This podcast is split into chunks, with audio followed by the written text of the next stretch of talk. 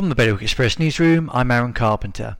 Some sex offenders in Jersey undergoing rehabilitation have lost their jobs and risk losing their accommodation after a list of their names and past crimes was posted online.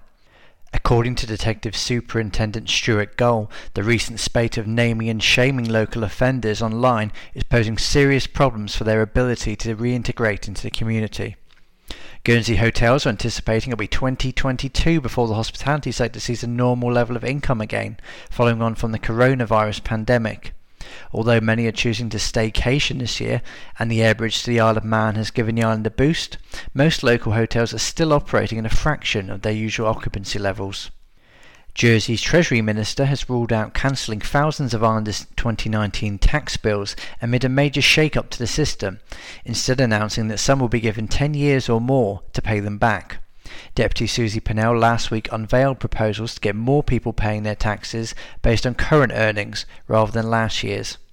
And although life in Guernsey has largely returned to normal, emergency services are still stretched and with no budget to increase their resources.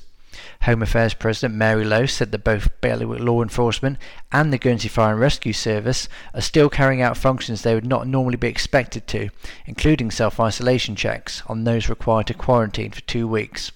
For more on those stories and all the latest news, go to bailiwickexpress.com. Your weather, mainly sunny with highs of 22 degrees. That's Bailiwick Radio News, sponsored by Broadlands.